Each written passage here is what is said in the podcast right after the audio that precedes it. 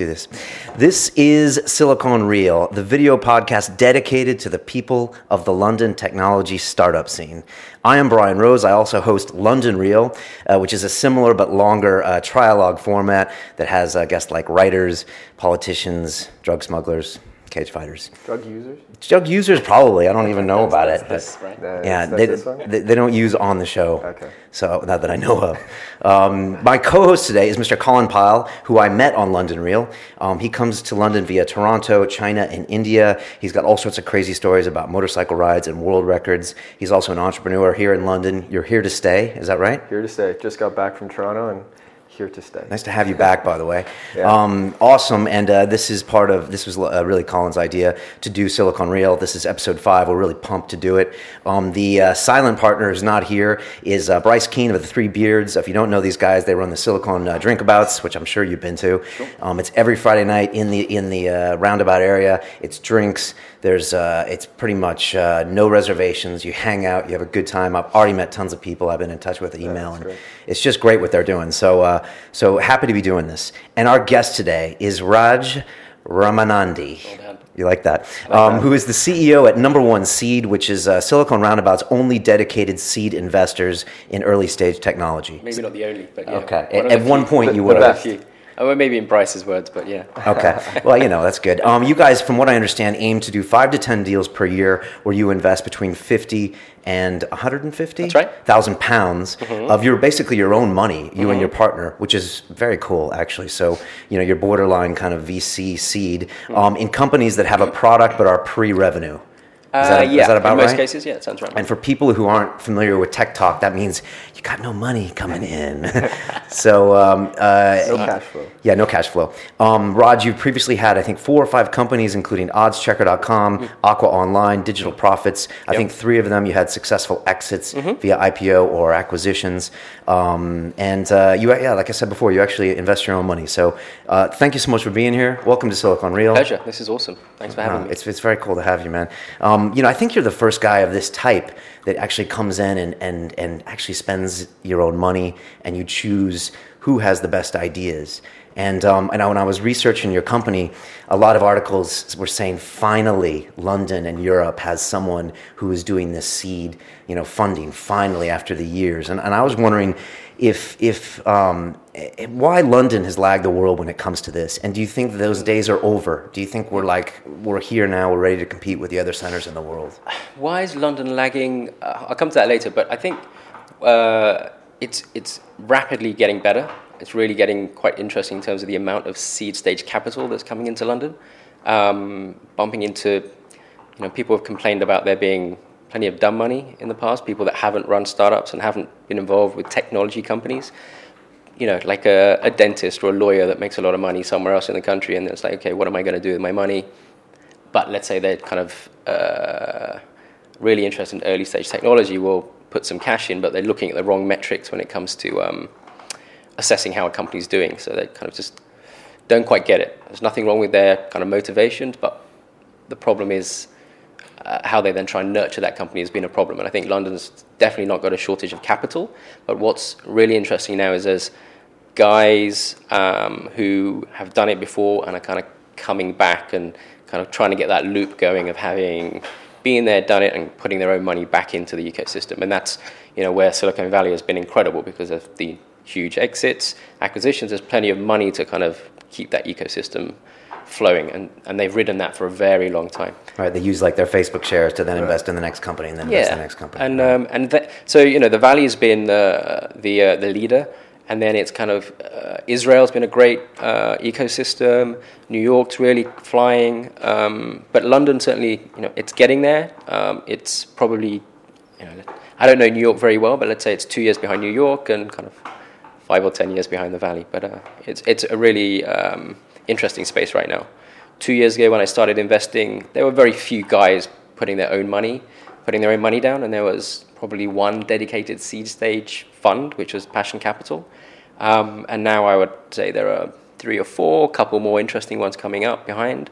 Um, and uh, you know, we recently moved into a new office um, in Clerkenwell called Warner Yard, which is a four-story building. Um, and Techstars, the accelerator program Yeah. that uh, started in Boulder, kind of in f- five or six cities in the, in the US, have just moved to London, which is kind of almost rubber stamping London as a scene where something interesting happening if Techstars want to come here. And so they're in the building, and on the on the top floor is just uh, what they call the capital floor. I like to call the penthouse. Um, is just um, three early stage funds and about four or five angel investors that are working out of that floor. And that's really interesting because all these early stage deals are um, typically syndicated deals. So let's, for argument's sake, a typical London seed stage deal is £300,000.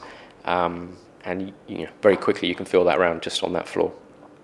Um, so, So yeah, the that's mon- a the money sign of things. down is the yeah, yeah. So it's a, yeah, that's an interesting analogy for, The in- for the building. Yeah, Yeah. where there's kind of money on the top. How come the money guys are never in the basement? Yeah, because they pay the rent. Yeah. So the so just to get, I mean, we always like to get kind of the business models out of the way, but mm-hmm. I kind of described it in the beginning. But you know, when you meet someone on the street who has no idea about tech in London, how would you describe number one seed? So number one seed is so it's, it's you know it's the same model as a venture venture capital firm, but they are managing one you know. 100 million pounds for a venture capital firm wouldn't be a big fund.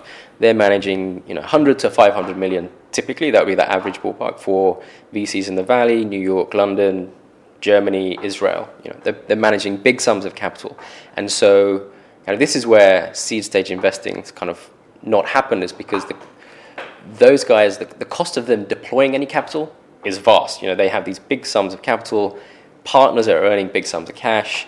Um, it just their models don't allow them to, you know, their, their legal fees will be 50, 100k per deal. So why would they Right. deploy a 100k seed stage deal when it costs them the same to do the deal?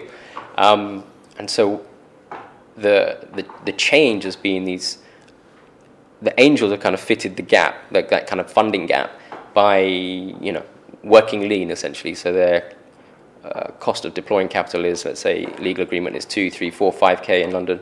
Um, it's a lot more in actually in the states. You, your lawyers charge a lot more there, but uh, and that's kind of allowed people to easily access that that space. And then because of that huge funding gap, you, you've started to see other like entrepreneurial capital guys have seen an opportunity to kind of come in and be professional investors in, in the gap between angels and VCs. So the model is deploying capital, but it's finding a model that's efficient enough for them to say, all right, these are interesting companies, let's deploy capital and for it to be cheap enough for them to do that. Um, and the other thing that's allowed this, which we're, uh, we're all aware of, is that the, the declining cost of setting up a company is so much cheaper. You know, 10 years ago to to even get your hosting sorted out. You know, I remember, you know, my first company. One of the one of the things I was tasked with was, you know, bringing clients on and getting their hosting relations put in place. And that was a that was like a, a big chunky handbook of okay, who do, who do we have to speak to? What what needs to happen? And then there's a nice big fat um, cost attached to getting that hosting in place. You know, now it's you know any guy can do it. You don't have to be techie to get your hosting sorted out, and it's dirt cheap. And so, kind of makes sense being leaner, deploying less capital, not having huge offices in uh, Green Park or Mayfair. You know, everyone's in Clerkenwell or Shoreditch, and uh, it's, it's a, yeah. The, I think does that explain the model? No, yeah, it always bit of a- does. a- The, from your model, so you've been around for two years. yeah. So you're investing in five, roughly. Five to ten deals a year. In the last so 15, 16 months, we've done ten deals. Right. So So at some point, are you going to need to pull in another angel, or are So- you going to yeah. start having to exit or sell some shares in companies? hopefully, to- I never have to get another angel Yeah. because yeah, things are going really well. For Yeah. people Um, that don't know, how, what, what's an angel and why do we come up with that name? Oh, good question. I don't Yeah. know where the I don't know where it came Yeah, I was from. trying to think about where it came from. But if you Yeah. had to describe it to someone on the street, what would you say? And so an angel is basically guy or girl that is investing their own capital in. Again, it could be an angel not only in tech. You know, there's uh, I don't know if you've seen the series Dragon's Den here in Yeah. the UK. Yeah. Where so the guys that sit at the Shark Tank. in the, the US yeah and that kind of stuff. Yeah. Shark Tank in the US. So it's someone spending spending their own capital. And it's the first round of funding typically. and it's uh, interesting question. It's so that so we It's we break it down into yeah. So there's a uh, friends and family round, which is kind of a really small amount to get you going, and then it's your first move towards a professional round of investment. Let's say. Okay, Um, I understand. yeah. So, Sarah, you were saying you might have to get another angel involved. Yeah. Um, Because turnaround on these companies sometimes yeah, can be 5 you've got to be. three- years. yeah, so- you're looking at. Yeah. I think the averages for VCs have been. Right. I think it's like seven, eight years. Yeah. And kind of moving in and out. Um, So varying. five, five deals a year at 50 to 150. Yeah. I don't know Um, your personal background sure. net worth, but yeah. Yeah, yeah, no, I, I definitely. So I basically put a window of I would be able to do this for two or three years Right. at the levels that I'd set out to do. So um, you know, and some of my companies are doing pretty well. So Okay. maybe I'll never have to bring in someone else. But uh, uh, you know, And is there- maybe It's, it's a good problem to have, I guess. If your companies are doing well Mm-hmm. yeah, and your money's deployed, then yes, Yeah. yeah, You'll they- figure it they're out. Is there any way to monetize shareholder value when you have such a small company, say after three years, when you're looking to exit after seven or eight, or is it just really hard to do that? So there's something called SecondMarket. I don't know if you've looked at that. Where Secondary market. yeah, secondary Yeah. market where you can sell shares in private companies. Right. Um, I don't know anyone big- that's ever used it, but uh, I know the Facebook guys were using it pre-IPO, Okay. some Yeah, of those things, interesting. but they're probably very big companies. yeah, so for bigger companies, but you might, I guess if you're doing a second raise for a few million, Yeah, you might be able to sell some Yeah. of your shares to those So- people just to liquidate, I guess, some yeah, cash. yeah, which would so you know we have a- so of the ten deals we've done, three of them are now you know doing well and therefore looking to you know, that sounds counterintuitive, but three of them are doing well and so raising more capital, Right. um, which usually means that their valuation has gone up. And if we really wanted to, that would be an opportunity where okay, our money is kind of already enough done a five x, Right. um, let's pull it out. But typically, it's case by case where we're going to follow that money and stay in the company if we believe in it. Okay. The second question we always ask about business model is quite simply, why will you win? And what, what makes number one seeders uh, different from the from the rest? I think Yeah. part of it is your background you mentioned, but yeah, what makes you guys unique in the space? But yeah, I think you're, we're backing ourselves in a sense, is that our ability to um, not not particularly help, but kind of just look someone in the eyes and kind of figure out whether that's a right, that's an entrepreneur that's going to take this company or the next company somewhere really interesting and, and take an idea and turn it into a business, um, which is kind of you know that early stage piece is a bit that whether I'm doing it myself or working alongside someone else doing it, I'm kind of addicted to that bit. Um, it's you know I've been involved in companies that have grown beyond that. I've set up companies that have kind of grown beyond it, and kind of once it gets beyond ten employees, I'm I'm getting a bit bored because the buzz of it, that that the the fear and the risk is kind of gone, and also you have to start putting in process and uh, It's execution it's time. like- yeah, that's paperwork. it's like yeah, let's make this Yeah. uh, less chaotic, and that's when I start getting a bit bored. But uh, but but I'm backing myself to know to help there and kind of see that in someone else. Yeah, How many hours are you spending on each project? Do you think is it really hands-on, or are you, Yeah, it is really hands-on, and uh, you know that's kind of been a, a bit of a problem actually. We got to a stage where, so at about seven or eight deals, my full-time job was helping the portfolio. Right. Um, and so I was there was a, a, a fine balance between bringing in new deal flow, because uh, yeah, and I'll ex- explain, and helping the the teams out. So um, so I co-invest with my co-founder of ten years. We met at Oddschecker as part of the founding team.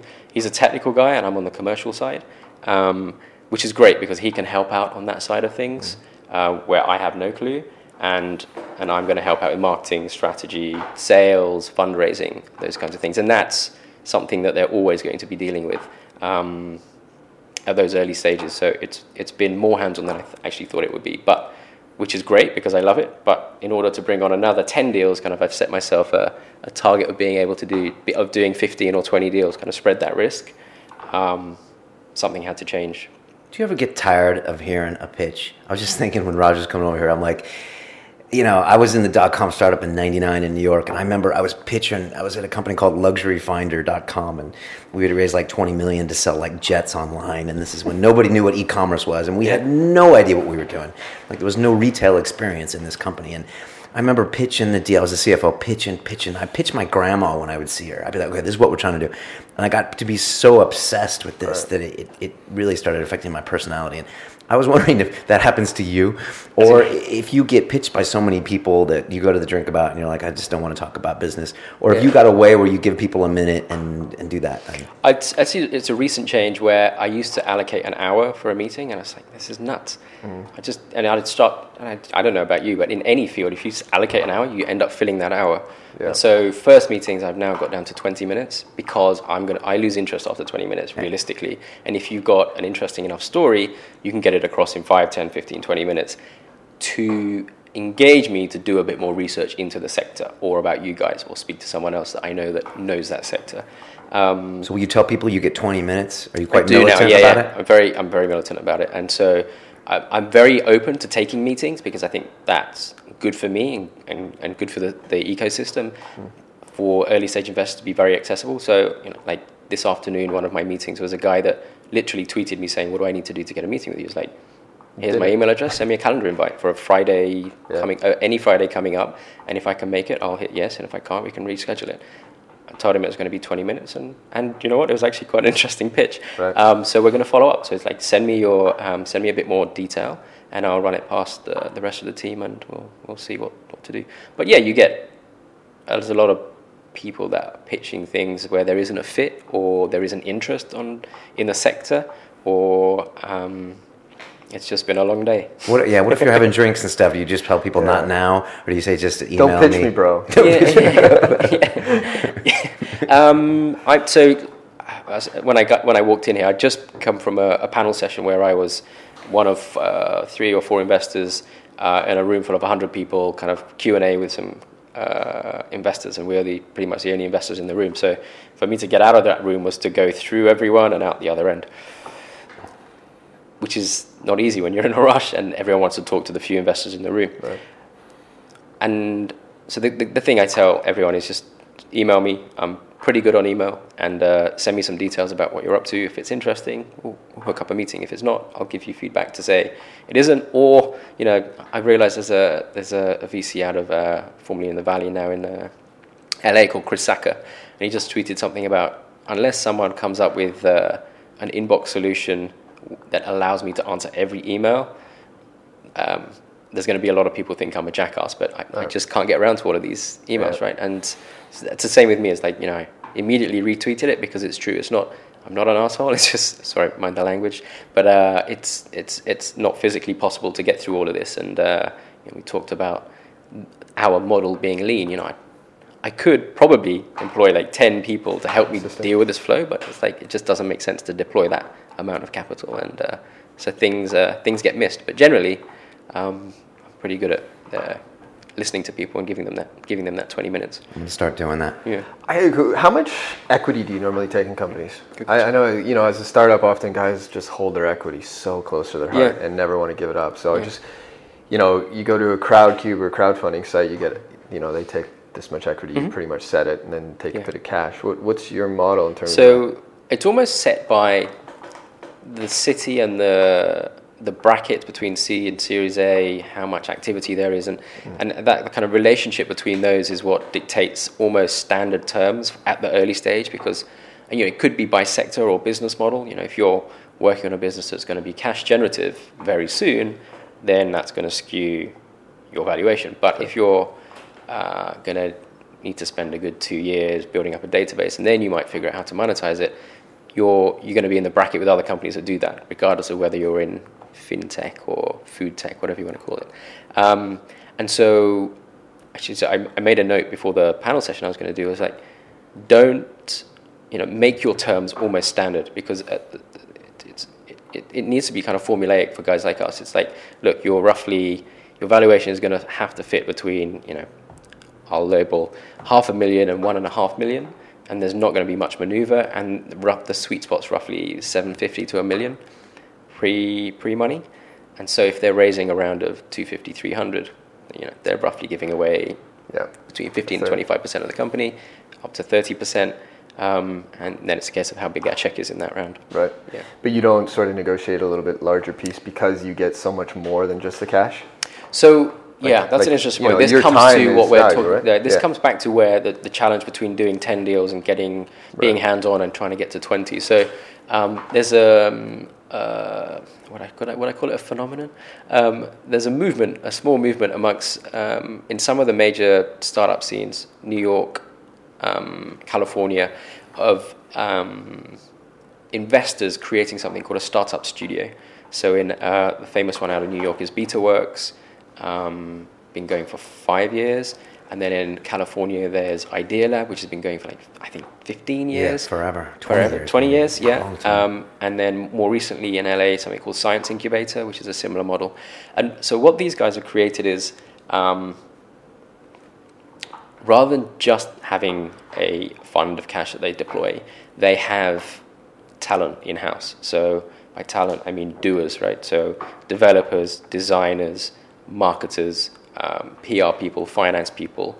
Um, and you know these teams vary in size. So I think BetaWorks is, is pretty big now. Science Incubator probably has a team of 20, 30 guys. Idealab's even bigger. Um, Berlin has a bit of a scene right now where people are creating startup studios where they deploy capital, but they also create their own startups because they've got that in-house talent. So it's like this is an interesting sector.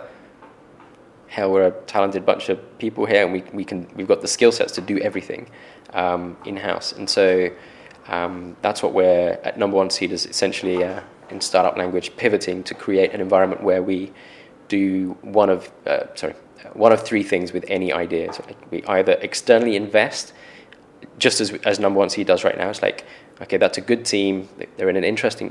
I call the three R's. It's a it's a smart ass team uh, with a kick-ass product in a big-ass market, right? So that's okay. I'm not going to get involved in that. So I st- that's stolen from a, a, a VC in, uh, in in the Valley or New York called Jeff Clavier. Hmm. But yeah, that, it's it's a three R's rule. It's like those are three key things you're looking for when you're going to invest in an external entity, right?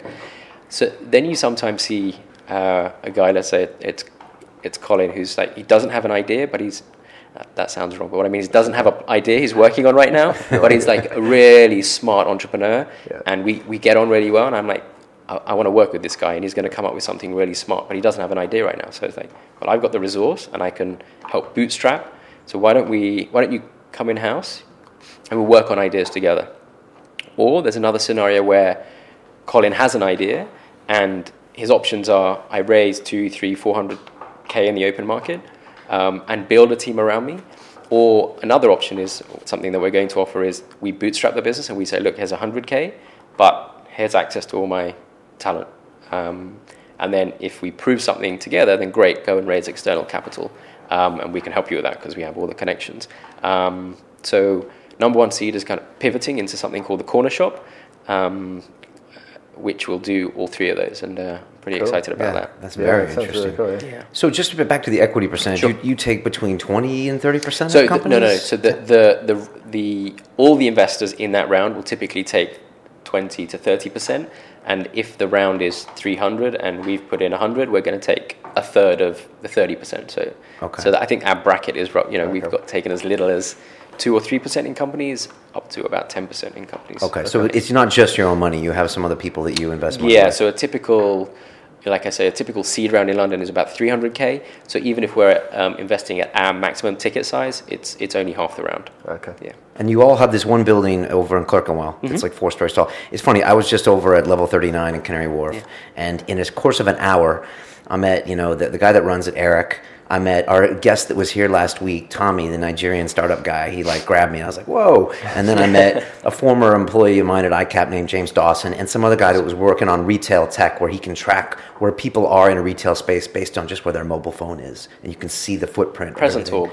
Yeah, maybe that was. Yeah, okay. that was in an hour, and so I was just yeah. everybody in the space. It was really relaxed, and we all like shook hands. I'm sure we'll email each other. But powerful. Yeah. Is is this where you're pivoting to with number one seed, or is there power in having proximity of all these businesses next to each the other? The proximity thing's really interesting because you know the, the government's really pushed it, and a lot of the press have kind of poo-pooed the idea of uh, plugging an area and trying to encourage activity in an area. And I was kind of on the fence about it initially, but and, and, maybe because I was based in West London and I was like low, and, and I live in West London, it's like, like everything in East London. This is oh this is a forty-five minute yeah. Every time I want to hang out with like a Texas. Yeah, yeah, it's such a pain in the ass. But um, having finally made the move to uh, East London to Clerkenwell, I, I've really seen the value in yeah. in the proximity of investors, startups, lawyers, accountant, whoever it is that kind of feeds the ecosystem. It's like if if you bump into these guys and you, you have a beer with them or you when you're grabbing a coffee you see them, I think that's you know that's part of it's like you know it's momentum building, right? Yeah. Um, and, and things happen quicker and think that kind of serendipity, and I, I think that's I think that's really helped London that there is you know something happening in East London. Is the vibe of the neighborhood that helps a bit? That it's kind of new, it's artistic, people take chances. I mean, you do get a feel sometimes when you're in the West End that it's very old school and BBC ish, and like everything's been yeah. there forever. Hmm. Yeah.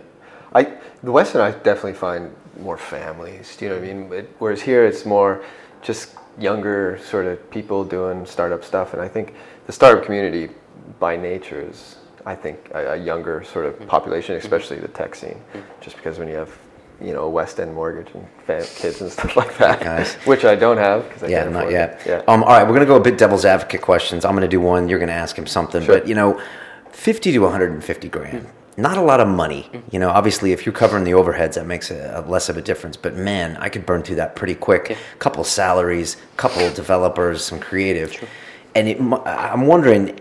What, how do you get by on a, such a small amount of money? And do you think you've missed a few fish in the net over the years because you didn't have that extra three months to get that deal closed or that extra 20 grand or that kind of thing? Yeah, I actually rec- recently wrote an article for Wired magazine uh, complaining about just that. I think in London, startups don't raise enough money. I think it's a problem.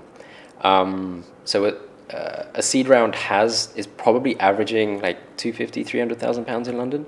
Um, but there's been this tax break called SEIS, which is, I don't want to get too uh, tricky, but it's encouraged basically high net worth individuals to write off some of their um, tax by investing in startups. Um, and and it's, they've capped the, the round size for startups raising capital from that source to 150k. So what it's, what, it, what it's done is drive in more capital at the earlier stages. Um, But smaller amounts. but smaller amounts. And so it's the average seed round in, in London, my guess, is coming down because of that tax break. So it's, it's having the effect of giving, uh, uh, making it harder for a good startup that should be able to raise three, four, five hundred thousand. It's making it harder because investors are getting used to terms where they're investing 150 and they're getting more more bang for their buck essentially in the startup, right? Um, so I think it's a bit, you know, I think it's a problem. You know, even in uh, LA where I spent all of December and January, um, Tou- tough life. primarily on a break. But um, the but I, what I did was like every day I was meeting three to five people in the startup world there. So VCs, angels, startups. There's a lot of accelerators cropping up there, incubate incubation spaces, and uh, you know I would say LA as a tech startup scene is behind London. Like no no disrespect, but just a little bit behind London. However, a seed stage round in LA is a, a million bucks which is, you know, let's say the equivalent of a million pounds in London based on cost of living or, or there or Yeah, thereabouts. yeah, yeah. So that got me thinking about, you know, why why has that happened? Um, and it's it's unfair if you're in London raising these smaller amounts. Um, Because I mean, correct me if I'm wrong, but to get that second round, it almost like there needs to be an event to get it, right? It's a very psychological thing. Like we're going for a second round. It's not like I just need another 150 on top of my 150. They, they always ask why. Like, is that not true? It is true, yeah. So, you know, I think this SEIS bracket should replace a friends and family round that we spoke about earlier, where Yeah. people would raise a little bit of money before they have any proof of concept, um, and they need to get convince their co-founder to quit their job. Say, look, we've got 50k in the bank. We can you can pay, you can cover your, your bills at a really basic level, but it gives us a chance, like a small window, three six months to just give this a go, right? And that's where um, you, you prove something out. But what the problem is, the, the jump from there to 300 is not a big jump, right? And so if the seed round was, was bigger, I think it, it, London would be better off for it, where good startups get more money to really prove something. Because you know, talking about being lean and learning from learning from the market, if you only have 150k, um, you might learn an awful lot in 11 months, and you burn through 150k, and then you go to your investor and say, "I've cracked it. I know exactly what I need to do, but I need more money." They're not going to give it to you because you've not proven anything, but Yeah. you, you're trying to convince them you've learned something, but you've got nothing to prove it. If you've got 300k in the bank, you, you get a chance to give it a go, fail, learn from that mistake, and give it another go. And I think um, it's a problem. Yeah. Yeah. I, I'm, not, I'm not, my point by investing up to 150 was about affordability for me, not this is how much you need to survive. Um, so, uh, in answer to your question, yeah, I think I, I wish startups could raise more money and it would raise the bar, the quality of the startups that do so. I've heard so much from startups, like just guys, founders, just how much time they waste raising cash, right? So from that perspective, you go and raise half a million instead of 300. Well, now you you've got yourself maybe a year, year and a half, or whatever your business Mm. is to really go at it, as opposed to go six months and then Mm-hmm. spend three months raising. You know what I mean? You're not working on the business because, you know, fundraising can be a full time sort of really job is, yeah. for, for a founder, which is not always the best resource uh, to spend your, your time. But you're capping your investments at 150. Yeah. But you're different because you're providing an environment and overheads and that kind of thing. Uh, so no, we're, we're different because we appreciate that the round shouldn't be just 150. We appreciate we're going to share that deal, right? With. So Okay, if right. someone comes to us and we think they've really got something interesting there, um, and they say we're raising just 150, I'd probably encourage them to raise double that and let me help you introduce you to other angels or early, early stage investors, um, seed funds, so that you've got a longer runway.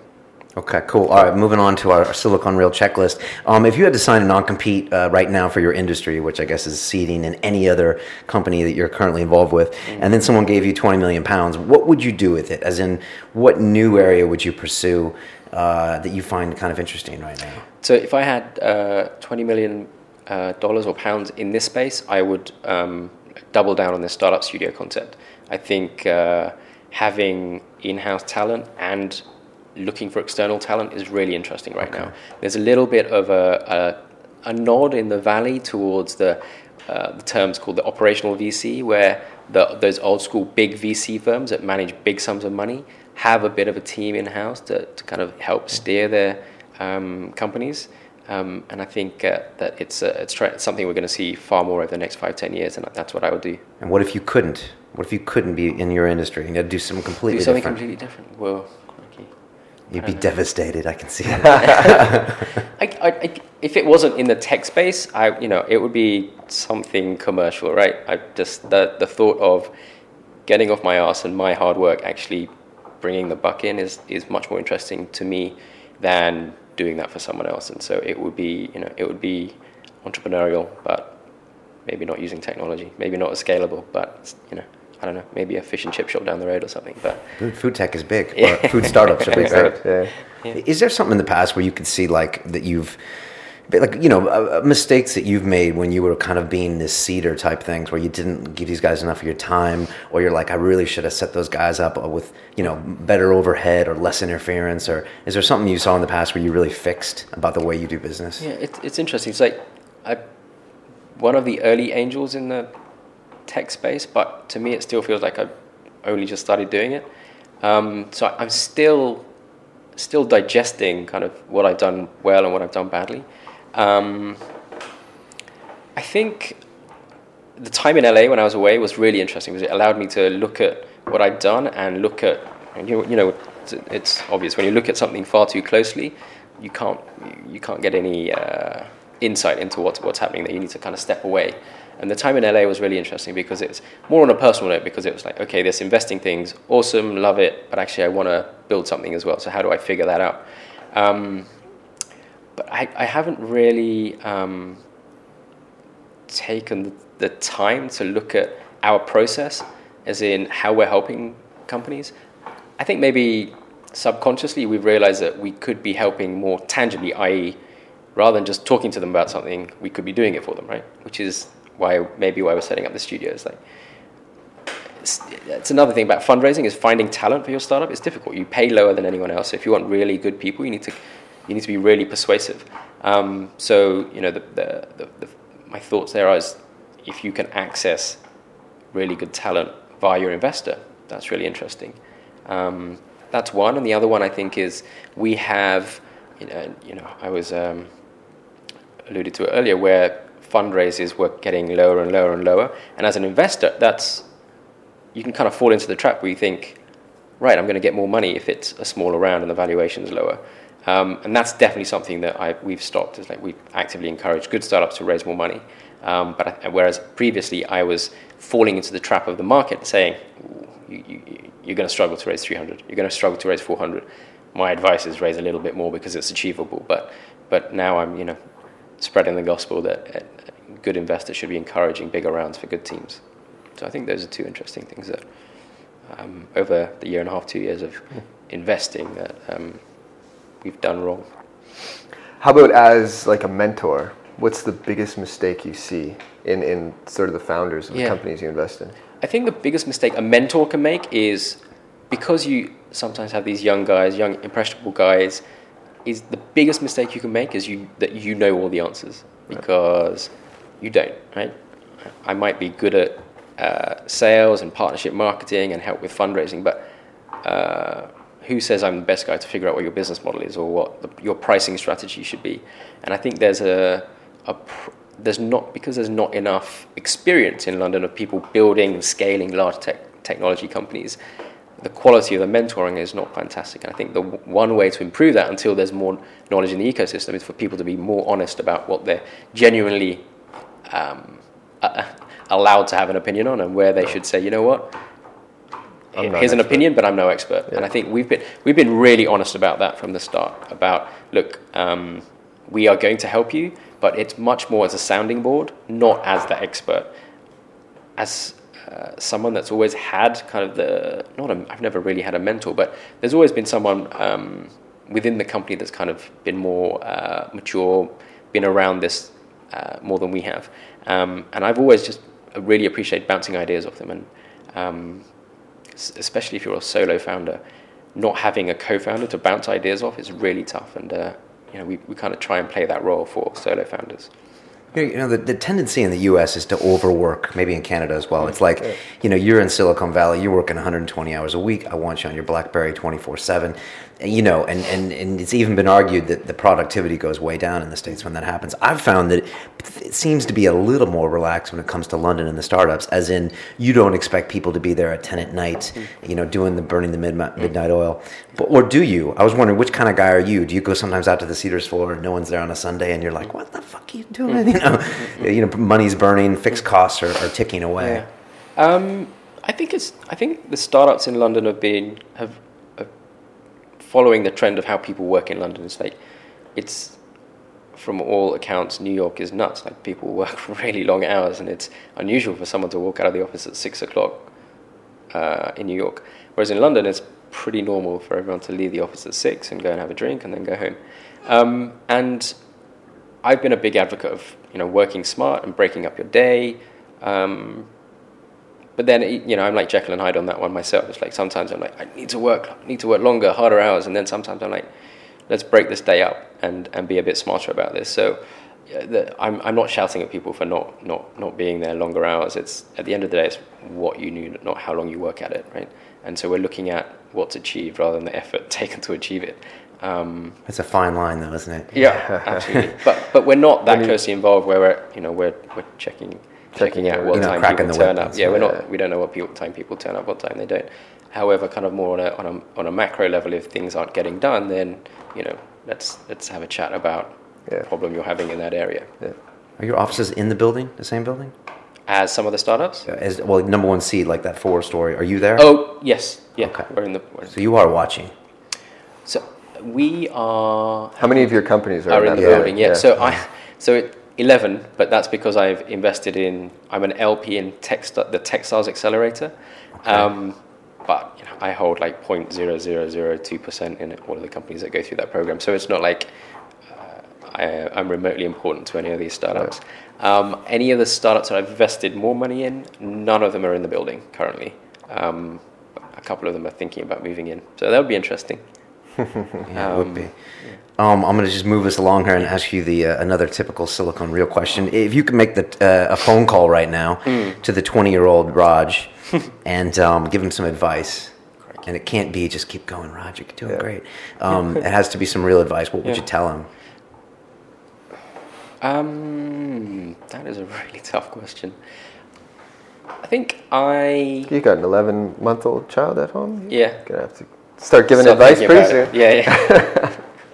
yeah. So the advice to myself is like, don't lean on that table. You might bang your head. um, Twenty-year-old Raj. What- what was the Twenty-year-old Raj was was he kind of he would he was not particularly mature. He would see something shiny and chase it. Um, he didn't he didn't realize he didn't have any understanding of when he would work hard and when he would work hard, like what was motivating him. Um, and so it would almost be a case of just think about what you enjoy and what you're good at and focus on that. Um, I think I was kind of uh, almost aimless. Like you know, I would just stumble across something I was good at and do it. You know, kind of. Uh, whereas uh, maybe uh, that that little bit bit of advice would be concentrate on what you enjoy and what you're good at. I think that would be really good advice to 20 year old Raj, and I think that kind of started happening for me when I was you know more mid 20s, uh, where I just realized that okay, just concentrate on what you're good at, um, rather than trying to be something that you're not. I think that's. Uh, I think it's hard to for 20. You know, you don't always know what you're good at, right? Yeah. So you know until you stumble and fall and, and be like, wow, I sucked at that, right? Yeah. Um, which is also Yeah, so for me, it was like kind of Yeah. always been like, very, like average to good at a lot of things, but I had a, an inkling of what I enjoyed was really important, and I Yeah. and I felt like okay, I can I can write pretty well, so maybe maybe I should look at journalism or something. You know? But I, I hated the process of writing, but I could write pretty well. Um, so do do and what so you, I do probably like. wasted time. Yeah, do do what you enjoy and what you're Yeah. good at. I think that's smart advice for. for And on, on that same note, like there's uh, you you must deal with a lot of young uh, young guys in, in your startups. And uh, for that 20 year old that's listening right now, I mean, what advice do you do you give them if they, for example, one day want to get an investment from Number One Seed or want to be in the Silicon Roundabout community? Like, what, what do you tell them if they have one thing to, to work on or So you, focus on? you get a lot of there's a lot of guys that are just guys and girls that just think that's a really sexy scene. I want to be a part of it, Yeah. and so they're literally sitting there tapping on the table, trying to come up with an idea to be part of the scene. Um, and I think that's a wrong way to look at things. Right? It should be back to what I, the advice is like. What are you good at? What are you passionate about? Um, and then if that's a tech startup, awesome. Um, so yeah, that that would be the advice. Is like don't just look at um, a a lifestyle that you kind of uh, that appeals. Go back to what you're good at and where um, what your passions are, and that I think that's going to lead to a much more fulfilling life rather than just kind of trying to live someone else's dream. Yeah, it's tempting. You know, it, it does look sexy from the outside. So, well, look, look at Well, us. We you did know, it. everyone we did here, a these, show. yeah, these massive exits, right? I think that's attractive too from like a 20 year old. And the It's thing like, I oh, joke wow, about yeah. too is like come to the Drinkabout and you'll find people that are very unique. Yeah. They actually enjoy their jobs, Yeah. Right. or at least they're excited about their jobs. And There's something infectious about that Yeah. too. You know. Yeah. Um, last piece of it on the advice tip is Yeah. um, just best advice you've ever been given. Um, it could, uh, related to startup world, one of the one of the things that resonated with me was advice from um, a former investor and now a co-investor, a guy called Luke Johnson, famous for investing in restaurants in the food space. Uh, he floated Pizza Express. We all know Pizza Express. Yeah, big one. One of the one of the things he always said was um, what makes a good uh, partnership, as in you know the skill sets of a couple of people that come together to build a business, um, and that's something that has really resonated with me. Is because um, I to this day, I mentioned it earlier, it's like guys that do this on their own. I don't know how they do it because you you you can get carried away with yourself, and you need a sense check sometimes. And certainly for me, who's like very optimistic and wants to move very fast, I sometimes need someone that's very negative and says, "Hold on, slow down here. Let's let's think about this before we, we go and do that." Um, so um, so Luke, uh, it's a bit more old school, and he was like, you know, what, what makes a good partnership is a, an accountant and a salesman.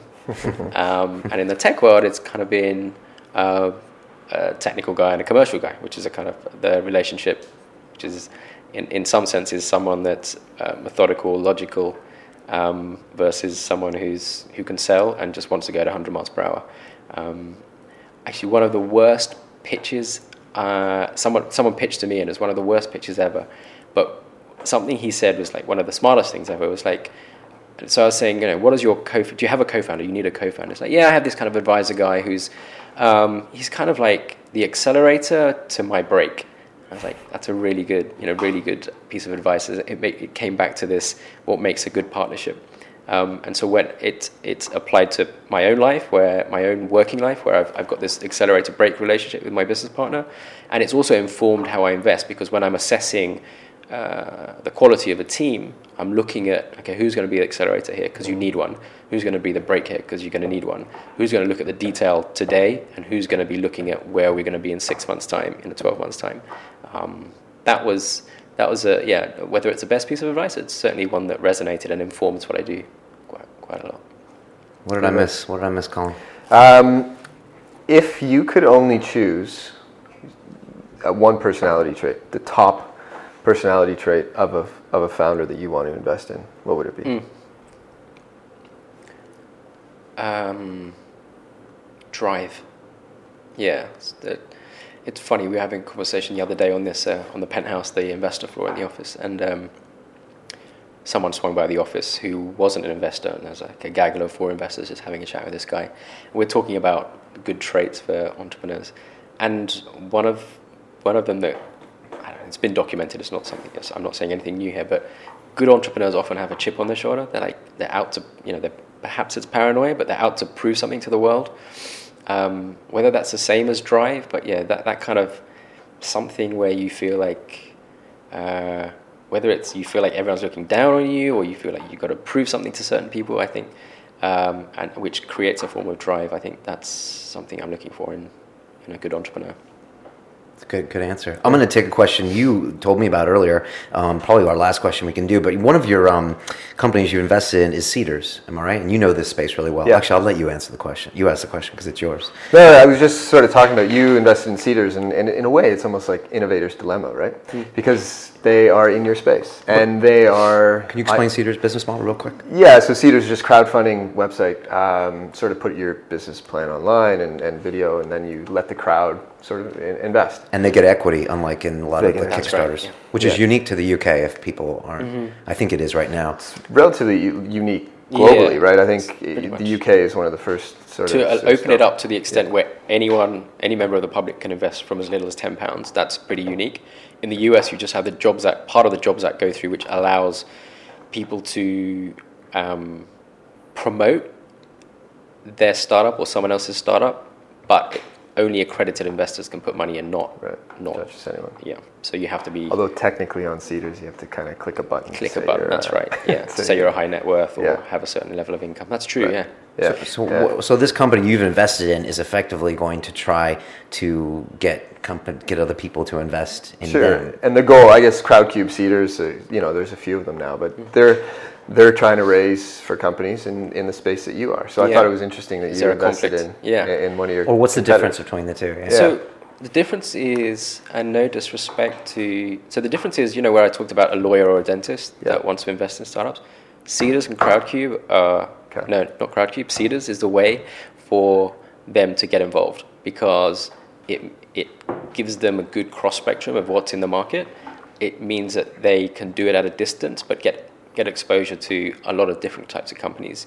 Um, and I see Seedrs certainly at the level where they're currently able to help fundraising. You know, things may change in the future where, um, as an asset class, it becomes bigger and they are able to raise larger sums of money. Um, but uh, currently, investments on Seedrs are, are limited to 150k. Um, it's no coincidence that's at the same level as the uh, tax break. Um, and so I think and this is something that uh, I wrote in that, that same Wired article that was quite controversial. The CEO of Seedrs came back at me saying, "Hold on, I don't agree that we're we're lowering the bar." But um, what I came back with was that Seedrs replaces that friends and family round. Not everyone has wealthy friends and family they can reach out to to help them Right. get out of their job or build something or get some premises or whatever it is your business needs. Um, and I think certainly Seedrs and any crowdfunding platform will get someone that thinks, you know what, that's an interesting idea. Let me, let me, I'll, I'll risk some capital. You know, it's risky capital. We all know that. No one's pretending otherwise.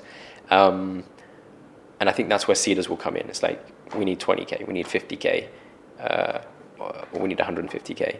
But I'm always going to be investing in bigger rounds or being a part of a bigger round and later rounds as and well. slightly later rounds. Okay, but you are an investor in Seedrs, Yes. so you want them to be successful. Hell yeah. yeah. Okay, hell yeah, guys. Um, that's pretty much yeah. that's pretty much our time. Um, how do people get a hold of you? How can Okay, they yeah. get that email so they can get? Yeah, You're going to have so, I'm, many um, meetings after this. yeah. um, uh, Twitter's great to get a hold of me. Okay. Um, I have three accounts. Uh, so my personal one is at RajRam76, and then uh, number one seed, which has most of our following, is going to start sending traffic to our studio, which is uh, at Corner Shop News.